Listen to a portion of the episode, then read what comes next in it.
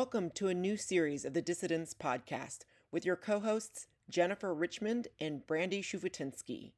In this series, we explore the radical roots of liberated ethnic studies, how extreme ideology is infiltrating our schools, and the aim to indoctrinate instead of educate, and our search for solutions to empower parents, teachers, and students, giving them the tools to embrace inquiry and to express their individuality. Hi, welcome to another edition of the series of Dissidents Podcast that we are calling The Radical Roots of Ethnic Studies with your co-host, me, Jennifer Richmond, and Brandy Shufutinsky. And today we have David Smolansky with us. And if for some of you who might be following some of our work, David was part of our live stream, and we'll link to that in the podcast notes. David has got a fascinating backstory. We know David because he has been a witness for the Victims of Communism uh, Memorial Foundation. I said fun one time and I got corrected. It's Memorial Foundation. But he's also a governor in exile. But his story from Venezuela. But your story starts, David, even before your your time in Venezuela. So I'm just going to like, let's lead with your story, why you're here in America, and then we'll get into some of the stuff that we see happening in America and where you might stand on that. Well, thank you so much, Jennifer, for uh Uh, inviting me.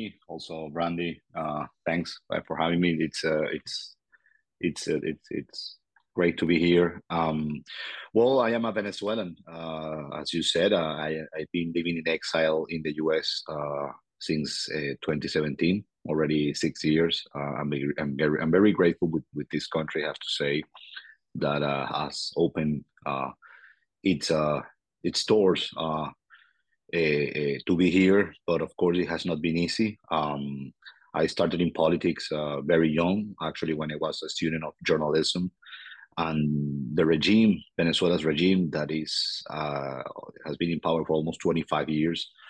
Um, uh, when I was a student, they shut down the, the oldest and most viewed T V station in my country. Uh, the name is Uh, uh, R C T V, Radio Caracas Televisión. Um, from one day to another, imagine like uh, T V networks as, uh, I don't know, C B S or A B C or N B C, from one day to another is shut down here in the U S and no one can watch it anymore. So that happened when I was a student of journalism, and and I was one of the co-founders and uh, of the student movement uh, that went to the streets. That was a long time ago, sixteen years ago. Uh, to lead non non-violent protests, uh, asking to respect our our human rights, more specifically our freedom of of of, of expression. And, and I'm and I'm going to, to that episode in my life because even though I was always very involved in what was going on in my country, I'm very interested probably because of the background of of, of my family.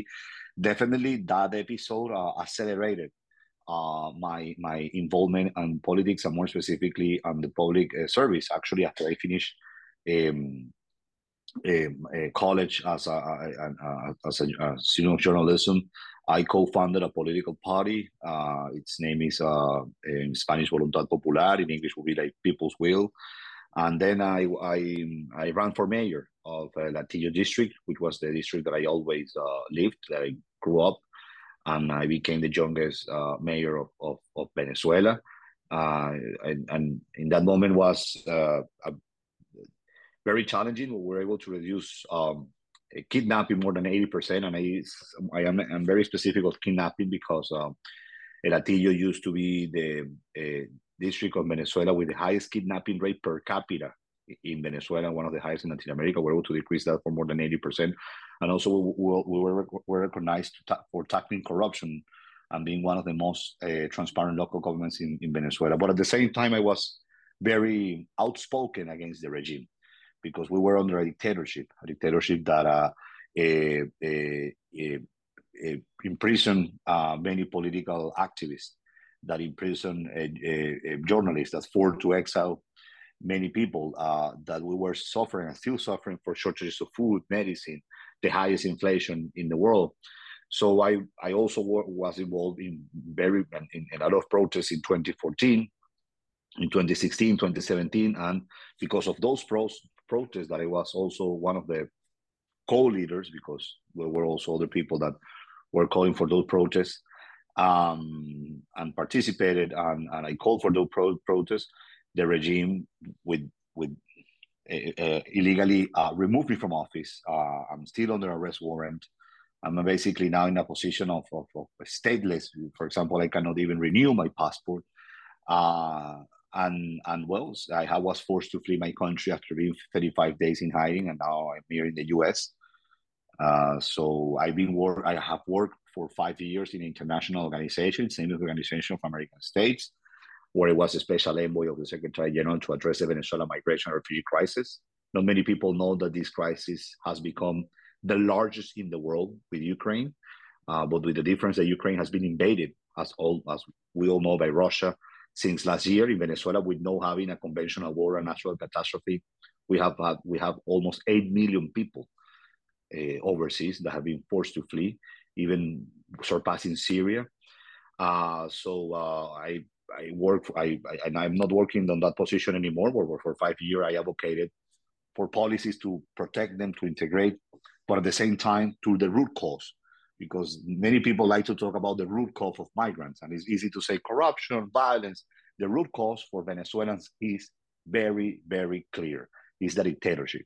It is a system that not does not guarantee, doesn't guarantee, has not guaranteed for years our liberties, uh, our human rights, our civil rights, our the most basic Uh, uh, services like uh, water, electricity, uh, food, uh, medicine, and that is why so many people uh, have fled to different countries, and in the case of the U S has increased a lot during the last two years. So sorry if I took too much uh, on this first, uh, the first question, but uh, well, that's that's a little bit uh, of my of my story, and and I'm and I'm very happy uh, once again to be at this podcast, and, and I'm grateful because for me to be in this type of uh, interviews is always an opportunity, not to talk about me, but to talk about my country, and especially to talk about Venezuelans who have been through so much for a quarter of a century.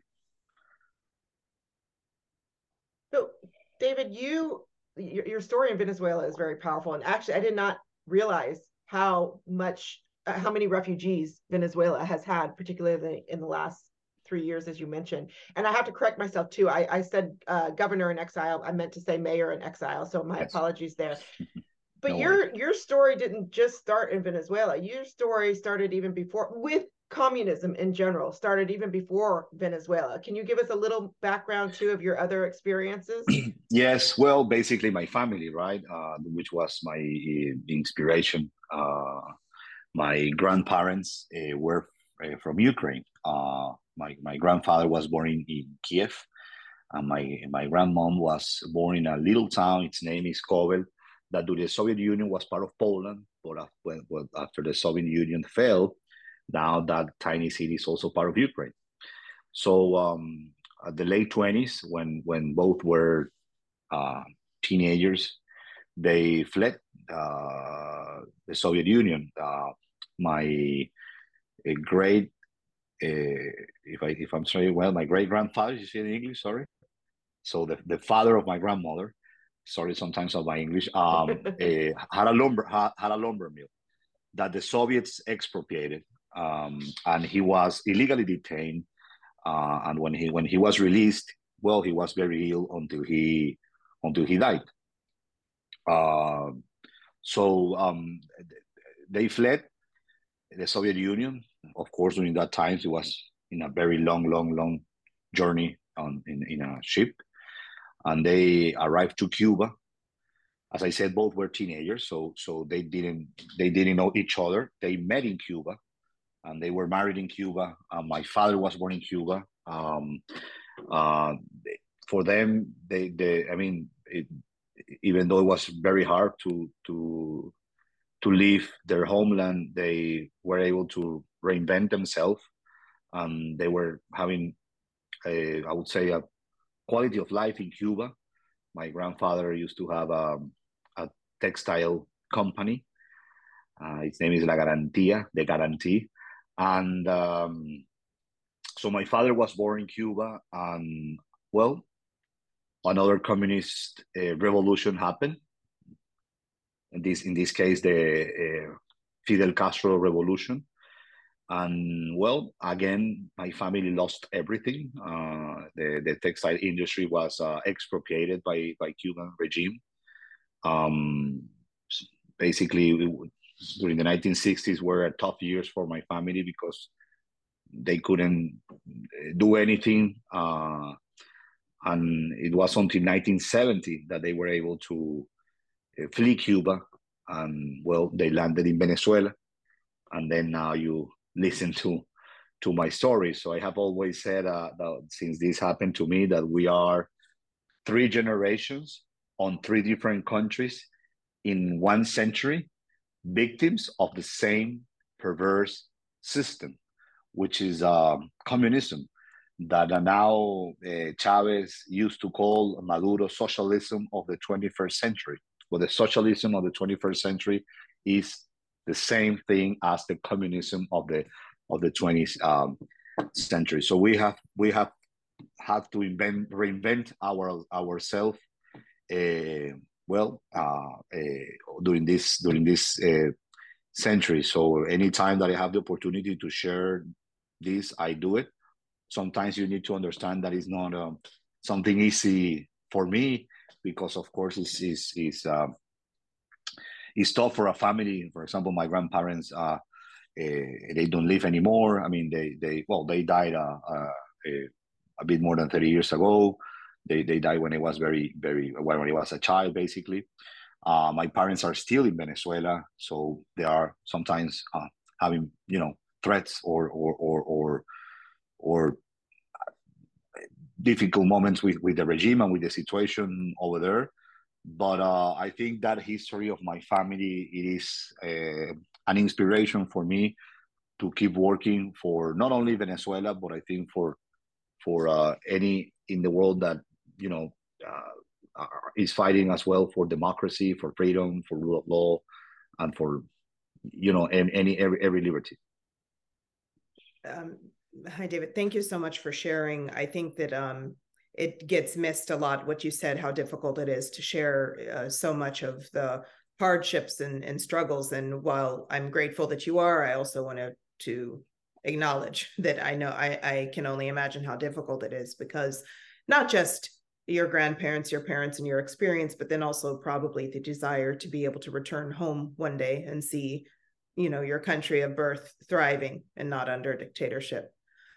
I, I do want to ask a little bit, what, how do you see, or maybe you can explain a little bit a different reaction you may have versus someone else who hasn't had the same experience or doesn't have family members that have had the same experiences when you see and hear um, the, maybe I'm, maybe this is more of a question, similar rhetoric being spouted, like socialism is, is, is a positive thing when you've had such a, a different experience with it, and your parents and grandparents have?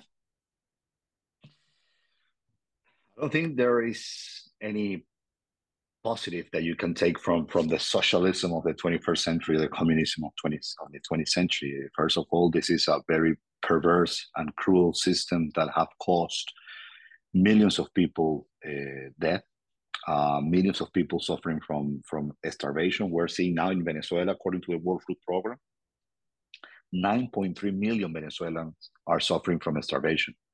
Uh, that's one third of the population. And that is only compared with countries that has been through uh, civil wars or any other type of war. So it's only compared with, for example, Afghanistan or the Democratic Republic of Congo.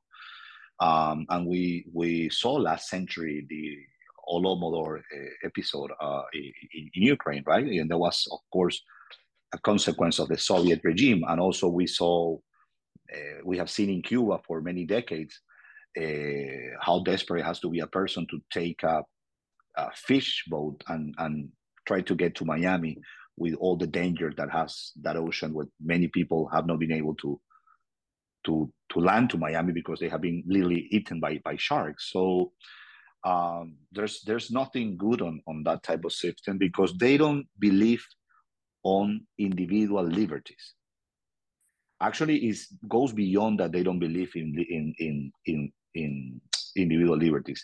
They deny. They intentionally deny the individual liberties. And when I say individual liberties, I mean, and please correct me sometimes if my English is not that good, is the, your civil rights, your political rights, your human rights, your economic rights as well. This is this is something that they are uh, obsessed with. It. They they don't they don't believe on on a person that after years of work you can have a house, you can provide a good education to your family.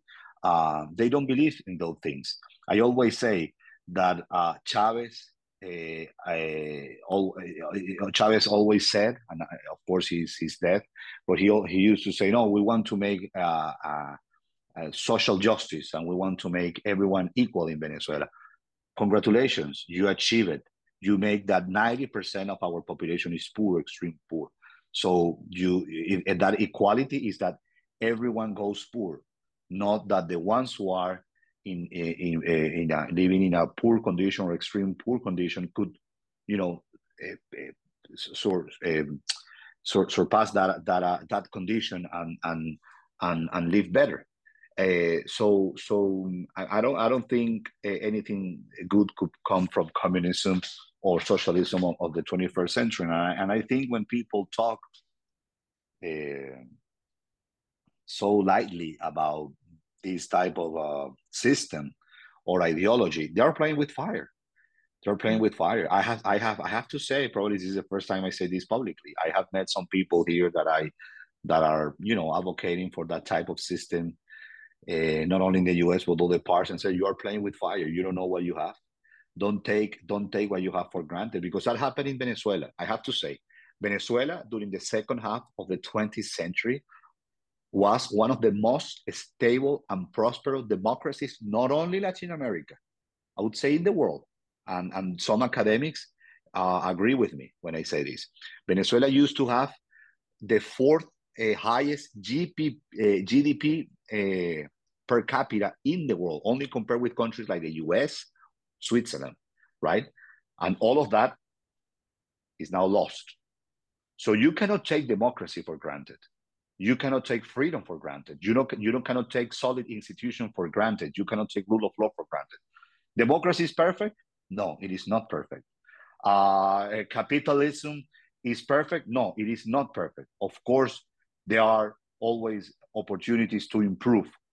But what is what is what, what, what, what I'm sure that is that that that that that, that, that the, the socialism of, uh, of the twenty-first century and communism in the twenty-first century are perverse, are cruel, and, and they cause, as I said, uh, people suffering from, from food insecurity.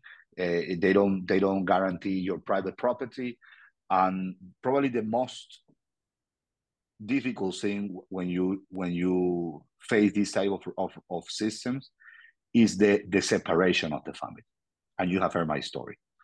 The family is separated and and time and time doesn't go back. Time doesn't go back. So my my my parents are getting every year older, and I'm not I'm not uh, with them, and that's the most perverse thing. I think that's one of the things that you, Brandy, and I have been looking at with regards to ethnic studies, not just the promotion of neo-Marxist ideals and, and socialism, but I think we've seen, ethnic studies aside, just in general education, there's this trend of of kind of breaking up the family, of keeping things from the family, of keeping parents outside of the educational aspects and sphere of their their students. Brandy, would you would you agree with that too? Yeah, I mean, that's something that that um, I think you're right, Jen. We've recognized there's this like purposeful chasm being driven between parents and their kids. And one of the main drivers of that has been a lot of um, educators and, and, and activists that are pushing that like it's a good thing, though. And I, you know, I think that we commonly hear from people who've suffered under the oppression of communism Um, of the twentieth century or socialism of the twenty-first century, as you said, uh, we hear from them, you know, kind of cautionary tales about it, but everyone else who really doesn't have a direct experience with it seems to think that all of what we say and the caution, cautionary tales that you tell and, and your colleagues tell, uh, uh, David, are kind of crying wolf. or, or, oh, but this isn't that. And, and we look at it and it's yes. like, okay, if it's not a carbon copy, it's a really close twin. Totally, totally. And for example, and many people actually that even opposed Chavez when he uh, uh, came to power in nineteen ninety-nine, they said, no, this is not Cuba. So because you have also the people who oppose this, this type of system, but underestimate, underestimate, right? Which is also very important to work here in the U S and other parts. Not only the ones who promote it, but also the ones who say, no, you know, this is, This is not Cuba, as it happened to Venezuela. I, I remember, especially the generation of my parents or grandparents, this is not this is not Cuba. We have oil. You know, we're a rich country. We have a democratic history. For more than forty years, we have had democracy. This guy cannot change this from one day to another. And now, after twenty-five years, well, I have I have explained a little bit because I could stay here a long hours and hours explaining all the challenges that Venezuela has. So you have the, that, that people that sometimes is overconfident that I have everything controlled. And then, of course, you have people that advocate for this type of system that they say, no, this is different. In Cuba, they, they don't respect the private property. We're going to respect the private property. Or in the Soviet Union, they didn't respect the um, private business. We're going to respect. And then at the end of the day, as you said, it's almost the same. Um, so because, again, they don't, They don't. They don't believe, and they deny uh, the individual uh, liberties. And when that starts to happen, your your your life could be in risk. Actually, I'm not. I'm not exaggerating. I think we what we're seeing a bit in schools here related to a lot of um, critical ethnic studies or just critical pedagogy in general in K twelve education is tying things like private property ownership and capitalism and even liberalism to something like white supremacy. So those are things to be defeated. Um, we've seen, you know, teacher trainings that say explicitly that private property ownership, um, religion, like believing it, belief in God, uh, capitalism, and, and liberalism are white supremacist ideologies. So with knowing that that's happening, and these are teacher trainings, you know, provided to teachers all across the United States and public school districts that they're going on right now, what do you think would need to happen to, to kind of wake people up to, to reject that? Well, I think it's very important. And and and, and thank you for, for bringing, uh, uh, bringing the discussion, uh, the, the issue of education, because I remember that one of my first uh, protests that I participated, and, and I was like sixteen years old only, was because Chavez was promoting a law to uh, basically um, reform uh, the education system in, in Venezuela. That sounds and familiar. Even though, yeah, and even though now, you know, twenty, I mean, that happened, I think, if I'm not wrong, in two thousand one, and well, twenty-two years after, many things have happened, of course. But in that moment, I have to say that uh, that we were able to stop that.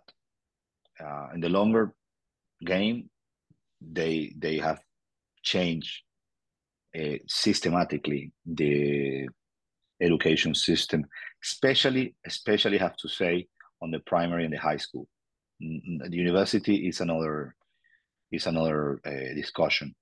Uh, but if there is an area where, and now I'm going to talk about in general education, but it was an area that the regime in Venezuela found, a, a, you know, people organized and and and and challenges and challenges to make reforms and put the hand was on the education, because teachers, professors, Uh, the community of, of, of, of parents, and of course the students, they organized very well, because we felt, and I could say was part of, we felt that the most probably important thing for us was the education uh, was threatened.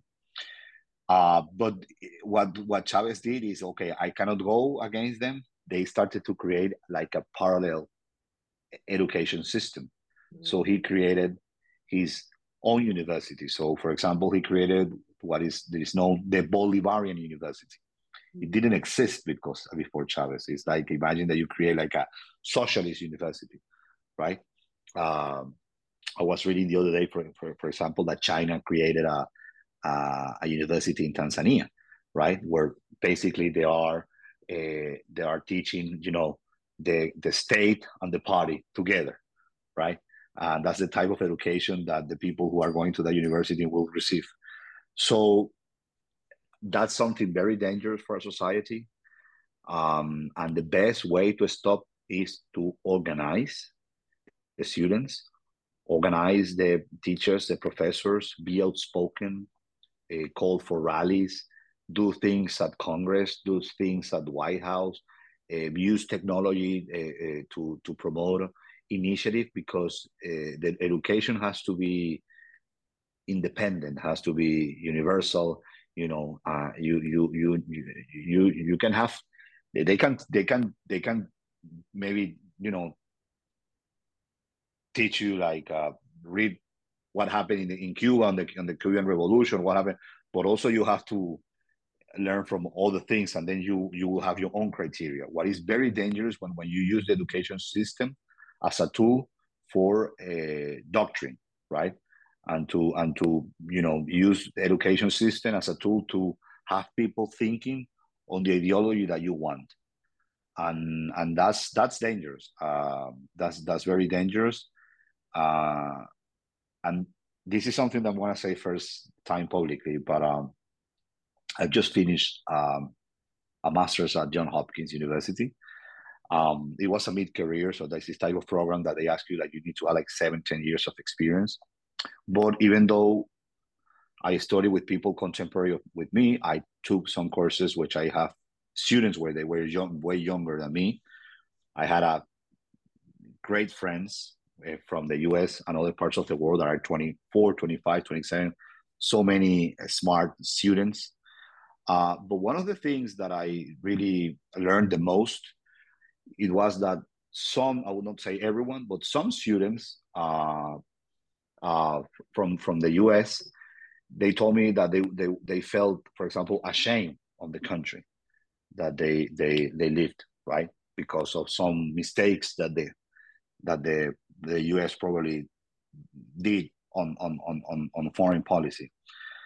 And it was interesting to listen to them. And I always told them, you know, what is important is that, you know, learn what you have to learn, but don't, you know, reject any type of indoctrination uh, at, at any level of education, right?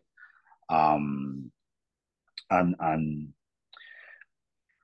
so yes, I mean, of course, university is one thing. I don't, I don't think the university, you know, uh, the, the, the, you, you, when the when the, the, the when the education reforms start to happen, you go from from the scratch. You go from from at, at least from the experience of Venezuela, Cuba. You go to, you know, elementary, uh, primary, high school. That's when you try to to to make important reforms, and that and that and that's very, very dangerous. But at the same time, if you organize, I'm sorry again if I'm talking too much.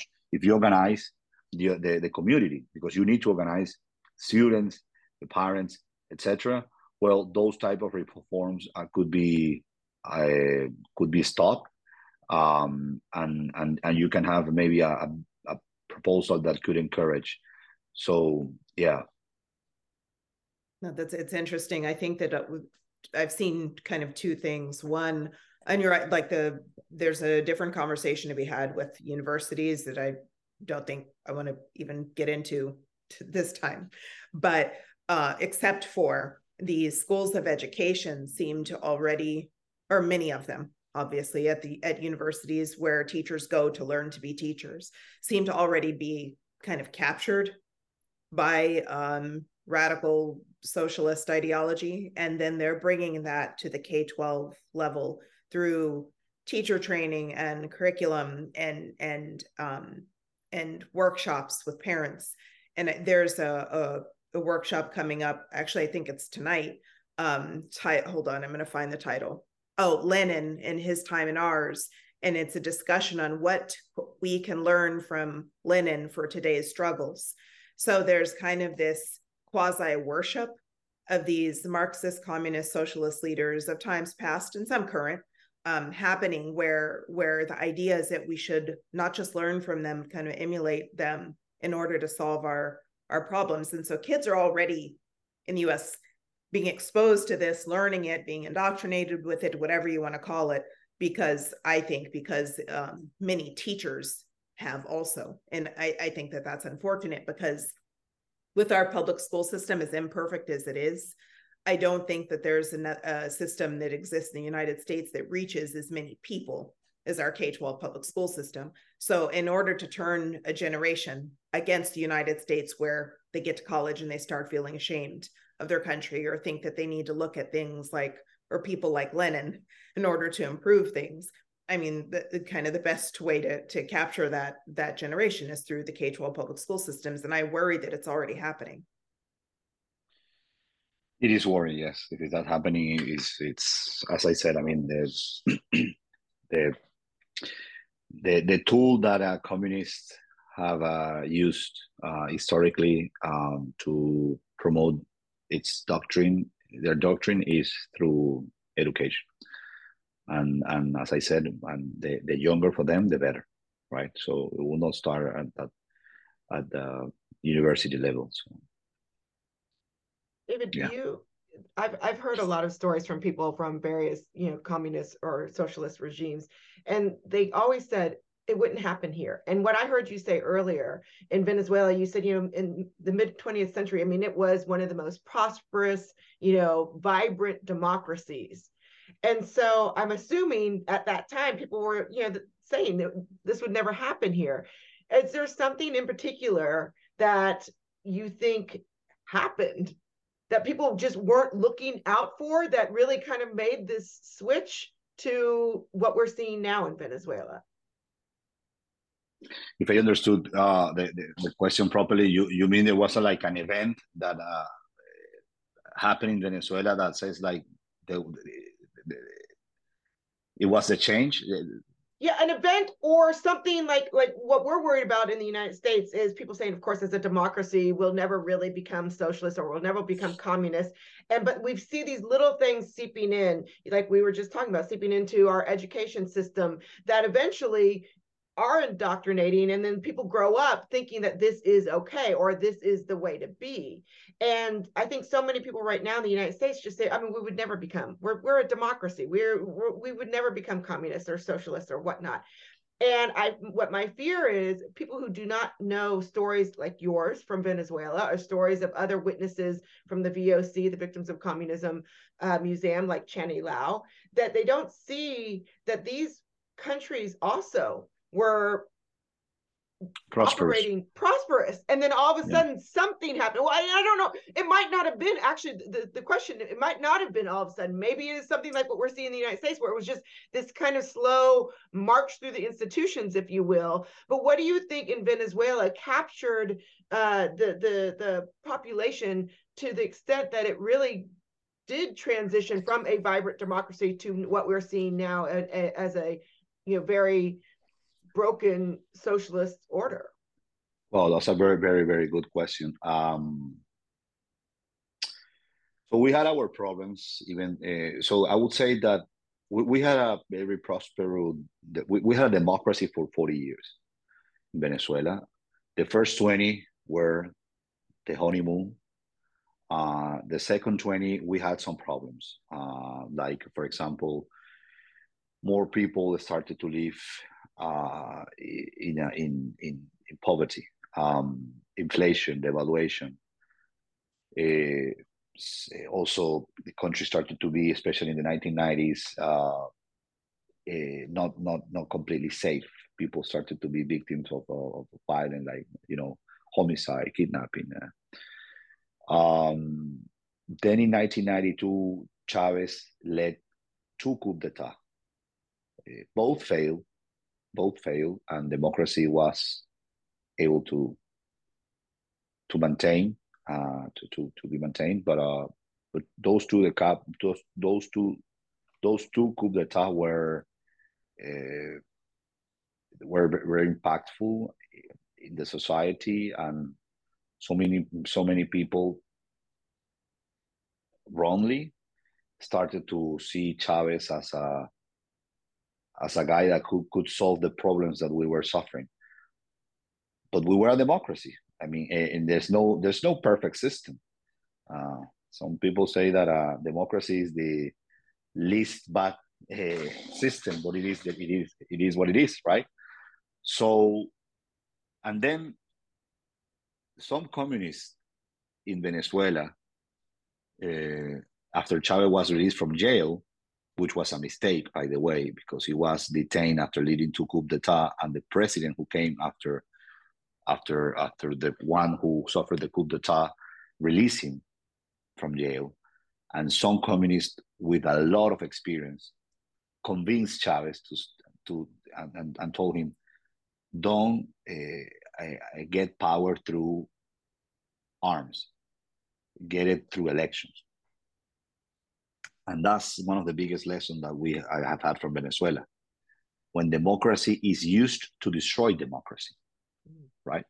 So democratic tools were used by Chavez, free and fair elections, free media, you know, uh, independence uh, branches, uh, political parties who were completely legal. He founded his own political party. And he used all those, all those democratic tools to conquer power, and in power, he destroyed democracy. Of course, this is not something new. Uh, Hitler did it. In the nineteen thirties, let's remember that Hitler was elected.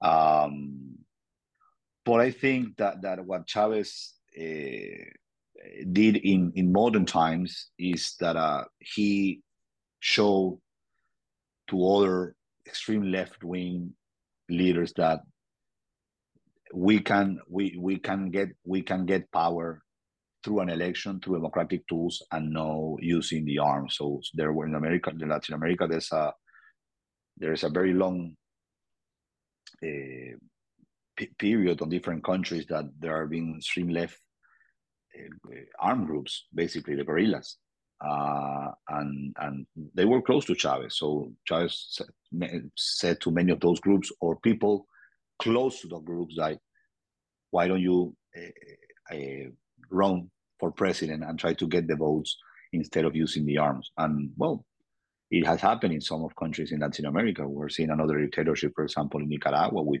with Ortega. And of course, well, Cuba has been under dictatorship for more than sixty years, but they don't have they haven't ever had elections. So so that was an important event. But also like to remark, Jennifer, that um, and this is something that uh, applies, I think, for for for every country. In Venezuela, the political parties that led uh, those years, those decades of democracy, did, did not renew their leadership. They didn't, they didn't provide opportunities for young leaders to refresh the ideas, to refresh the discussion, to have a young uh, leaders, for example, running for Congress or running for governors or mayors. So we had in the nineteen nineties the same presidents that we had in the nineteen seventies.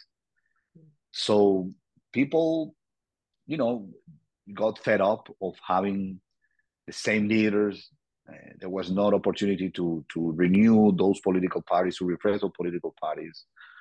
Uh, you know, the president that, that came before Chavez was more than eighty years old. Uh, so, so that's when the system starts to crack, right? Is that, well, something new very, very drastically needs to, to come up, because you don't, so, so, so, so people who do politics, and I think that applies for any, any, any, any part of the world, especially in democracies, there is a moment that you need to start to provide the opportunity and the conditions for young leaders to be at the stage, to be at the center stage, right? Because I think, and I am a politician, I am a public servant, and I would love, if things change in my country, to go back and be part of the transition and be part of the rebuilding. That's my dream.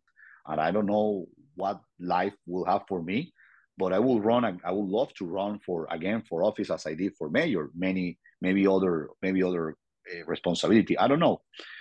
But I think that politicians sometimes need to, like a doctor or like an athlete, you know, this is this is it. You know, I retire. I am not, I'm not, I'm not any, I'm, you know, I'm not running uh, anymore. I, I, I, I will start, you know, my a foundation that I, I will promote these values, and and I and I will do capacity building for young leaders uh, in my country to uh, to to be public servant and to defend democratic values, right? So that that hurts us a lot. That that really really hurt a lot uh, in Venezuela. Many young leaders during the nineteen eighties, specifically in the nineteen nineties, were um, you know were were stopped to have more responsibilities, and people saw like, well, this guy Chavez uh, will change uh, everything, right? And now you see the tragedy. You see so many people who have fled the country, those almost eight million. Maybe in some moment they supported Chavez. ten or twelve years ago, they say, well, and not, not anymore. They now they hate all of that, right? So yes, I mean, there's a lot to do on on provide opportunities to to next generations. Uh, Winston Churchill used to say that uh, a great statement doesn't think on the next election, but on the next generation. And I think uh, we need we need to have that present uh, uh, all the time. That's a very timely comment. It's a very timely conversation. I think that um.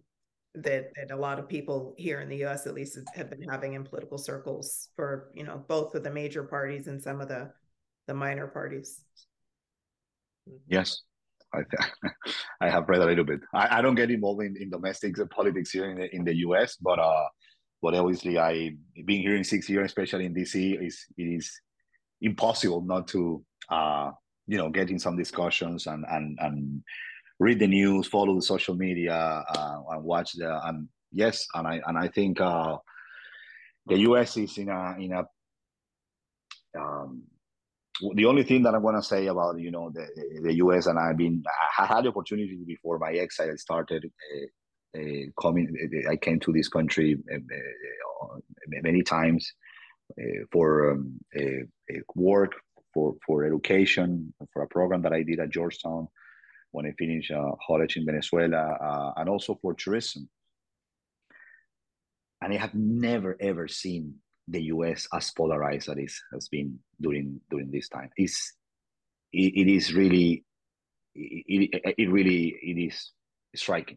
And I, I say this with due respect, because as I said at the beginning of this podcast, I'm so grateful with this country. It has opened its doors for this guy who was forced to flee its country. And I have come here, and, and I have been able to work, and I have been able to, you know, get integrated to this society. And I have made great friends from this country. And I admire so many things that the U S uh, has and represents. But it's polarized. And, and education plays a crucial, crucial factor to depolarize. Because from, from polarization, it is difficult to get something uh, good. Uh, and I, I can tell you, I mean, now Venezuela is not a polarized. Now it's a country that everyone hates Maduro.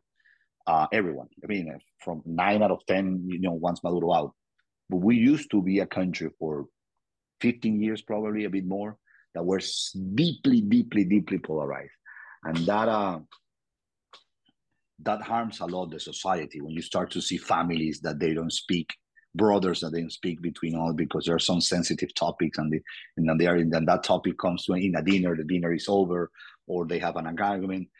I mean, uh, and I think uh, that's I, I I was not aware when I came to this country on this on that polarization, and hopefully you can you can be above of that. I I I, I could say, and and and I and and, and there's nothing worse in politics and in general. And I, I, I think I'll say that, hopefully I'll say the right word in English, that when your actions come from, in Spanish is resentimiento, from re, res, resentment, re, resentment. That's, when actions come from that, uh, eh, nothing nothing good will happen either. Eh, so I see a bit of resentment in, in some, you know, people and, and, and everything. And, and I have always, I mean, I have, talk that with my colleagues when I when I was at the university here and friends. I mean, yes, I mean, there's no perfect country. There's no perfect system. There are, but the U S is a light of democracy in the world, not only for U S citizens, in the world, right? And, and we're seeing it here with with with the, with the Russians' invasion of Ukraine. I mean, if the use if the, if the U S has not supported um, Ukraine as the way they have done it, probably probably Russia been already taken Kiev, right? So so um, it is a light for, for democracy. It is a light on institutions as well, on solid institutions. I mean, this country has had democracy since days one of its independence. That's amazing. And and and the and the role of the constitution and the rule of law. So don't take, I always take to my my my U S friends or some type of interviews that I have. Well, I think this is the first time that I've been speaking as open as that with in the, regarding the U S, but with friends that I have made, don't take freedom for granted. Don't take rule of law for granted. Don't take democracy for granted. That's my advice. I mean, you don't have what you, you don't know what you have until you, you don't have it anymore. And with regards to polarization, I think that's one of the big concerns too, although a lot of our work isn't specifically on, on politics, but we see some of the the pedagogy that's being pushed in, in our K through twelve education is polarizing. And so it's it's it's seeped from, you know, from culture into politics and, and back from politics into culture. And and I don't know, I think one of the things that we're working on, you we're talking with ethnic studies, and it, it a lot of the programs that we are having problems with use the word inclusive in ethnic studies. And And in actuality, and our other podcasts talk about that, that it's anything but inclusive. And I think it's it's incredibly polarizing. And that's one of the things that we are trying to push for is a truly inclusive, democratic and diverse ethnic studies program, or even just uh, more history. Brandy and I've talked about this before. Instead of ethnic studies, just more history. And history, yeah. Including that, not only that, but I think here's another thing. I'm kind of going off a little bit on a on a tangent here.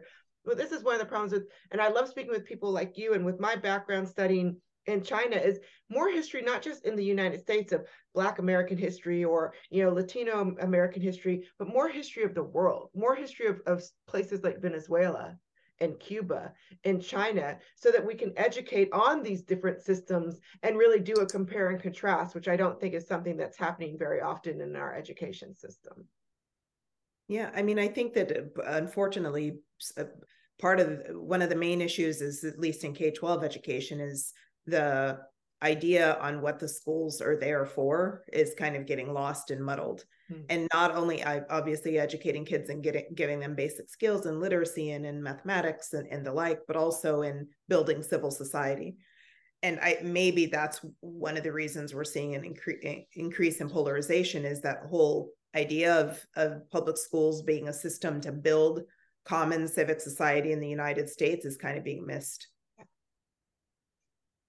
There is a bright light, though, Brandy, would you agree? I've, there's several organizations, and you know, I just came back from a, a meeting in Florida that are pushing more civics. I, I think civics has been lost, and to the extent that we can uh, bring civics back in and, and, and educate on what our responsibilities are, is a positive trend. I agree. Yes. Um, and and yes, and, and this, as I said, I mean, these these uh, these these these systems. Always, always try to use. Uh, I mean, the education is, and students are the best clients for for for try to promote these uh, these ideologies and and, and these I, these ideas. Um, uh, and and it happened to us in, in Venezuela, as I said, on since two thousand one, and and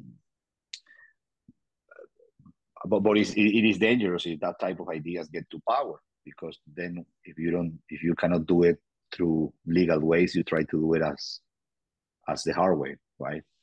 Um, so, and one of the things that always this, I, I, I wanted to mention also that one of the things that these type of systems, like communism, uh, do is to rewrite history.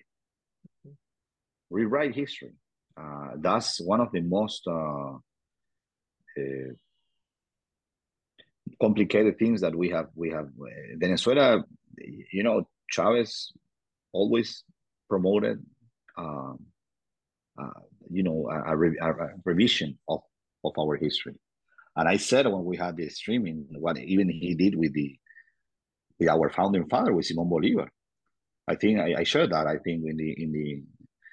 In the live stream, it was crazy that he's uh, basically his tomb tomb was sarcophagus was was open, and he was the, the, the, can you imagine that? I mean, the the body of our liberator Simón Bolívar was exhumated.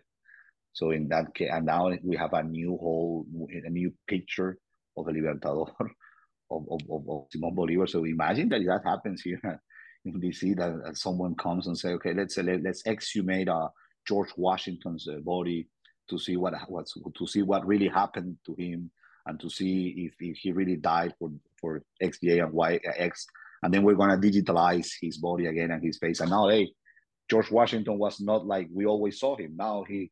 He has the, the hair this color and not that color, and his skin was this color and not this color, and his size was.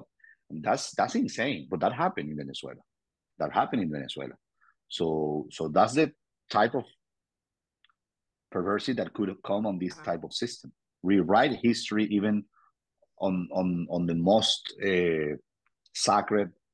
Uh, uh, in this case. People that's as the founding father, right? Yeah. Probably, I, I I will ask now publicly to have you come on again, because I want to talk about this more, because I think we're actually seeing that in, in certain um, curricula that's being pushed is a rewriting of the founding of the country, a rewriting of, of what the founders stood for and what's happened. And that's actually been, I, I believe, one of the largest partisan Um, and ideological divides that we're seeing in education right now, is that uh, where you have two extreme sides trying to rewrite um, rewrite the history of, of our country. Yes, I, I have to be careful with that. Yeah. yeah. Well, and yeah. I'll just say too, when we see, and you, maybe this is different in Venezuela, but a lot of times we see these revolutions being led by, like in China during the Cultural Revolution, being led by our youth.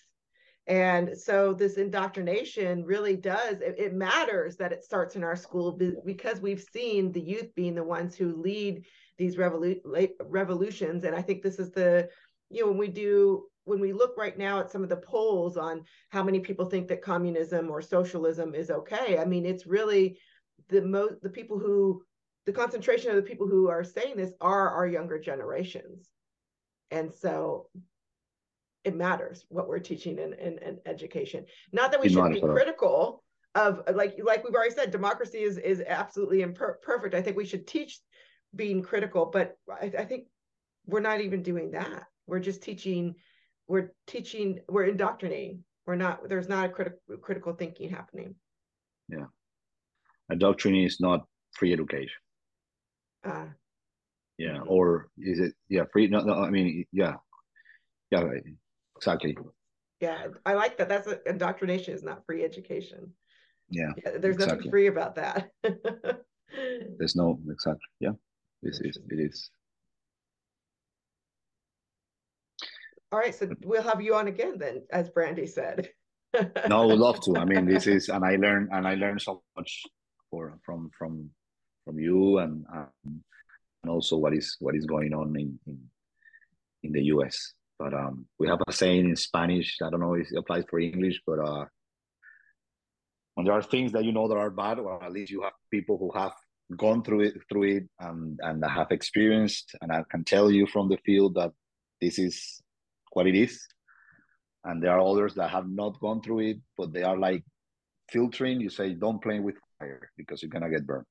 So uh, hopefully the U S uh, stops playing with, with, with fire, especially on education and, and that types of thing, uh, indoctrination, because nothing nothing good comes uh, from it. Um, and, and I think, you know, this, you know, of course there are many things to, many, not many, but there are things to improve in this country, like many others in the world, of course, I think. Um, as I said, I will not get involved in, in domestic issues, but obviously there are things that could get improved in the in the U S, but not, none of them are justified for suppressing democracy or for uh, yeah for uh, eliminating democracy or, or or eliminating the solid institutions that that, that you have, or eliminating the, the the human rights. I mean, That's uh, because that's what happens uh, with uh, with that type of idea. Sometimes that you, you know that they they they propose a radical uh, change, and that radical change at the end of the day is uh, suppress democracy. Mm-hmm. uh, and yeah, so there are many things in the U S that are that are great, that are important, that are our inspiration for for. for uh, many people uh, uh, in the world, and those values have to be uh, kept. Um, and and I have and I have there is one very interesting discussion that I had in university, and I said, well, there are mistakes that the U S has committed maybe the, in in the you know in the past on foreign affairs and whatever. And I said, well, that's the cost of leadership. That's the cost of leadership. When you lead, you do things, or you. You try to do things great where people are happy, but also the cost of leadership is that you fail, and your failures are more exposed than the one who doesn't lead. Uh, I mean, I had it as a tiny example when I was mayor. When I was mayor and I had to lead a district, and I could say were great things about reducing kidnapping, as I said at the beginning of the podcast, um, but there were moments that we, we had violence in our, our district, and I had to go and, and talk to my citizens and say things are not good. And people were not happy, and people were criticizing me. But what people couldn't say, I, I was not transparent. Well, I was not promoting democracy. Well, I was not, you know, uh, uh, being uh, clear or, or or talking face to face with with with people affected in that in that moment for for crime. So you know that's the that's the cost of leadership, that you can that you can fail, but that doesn't mean that that you're always wrong, or that you have to feel ashamed or nothing. I mean, you learn from it, and you. And then you you improve. So yeah, and the education, I think, plays a, a, a crucial role. Uh, uh, yeah. If you start having an education that everything that the U S has done, you know, is bad, or or or, or, or, or we we, uh, you know, I think when you start losing your your essence, right? So and the bad and the bad system of the world, they laugh at it. You know, this is they, they see that as an opportunity. So the, the Russias of the world, the Irans of this world, the Venezuelans, I mean the Maduros, because not the population of those countries, but the, the dictators of those say, okay, this is the moment that we can uh, advance more aggressively. Yeah. Thank you. Um, thanks, David. I just want to thank you so much for sharing with us and speaking with us. And I, I do want to have a, another conversation with you. Uh, thanks for inviting. Hopefully, well, my English was uh, good enough to to to uh, my ideas get understood. But um, thanks for inviting, and it was a pleasure, and, and more than happy to to be again in this podcast.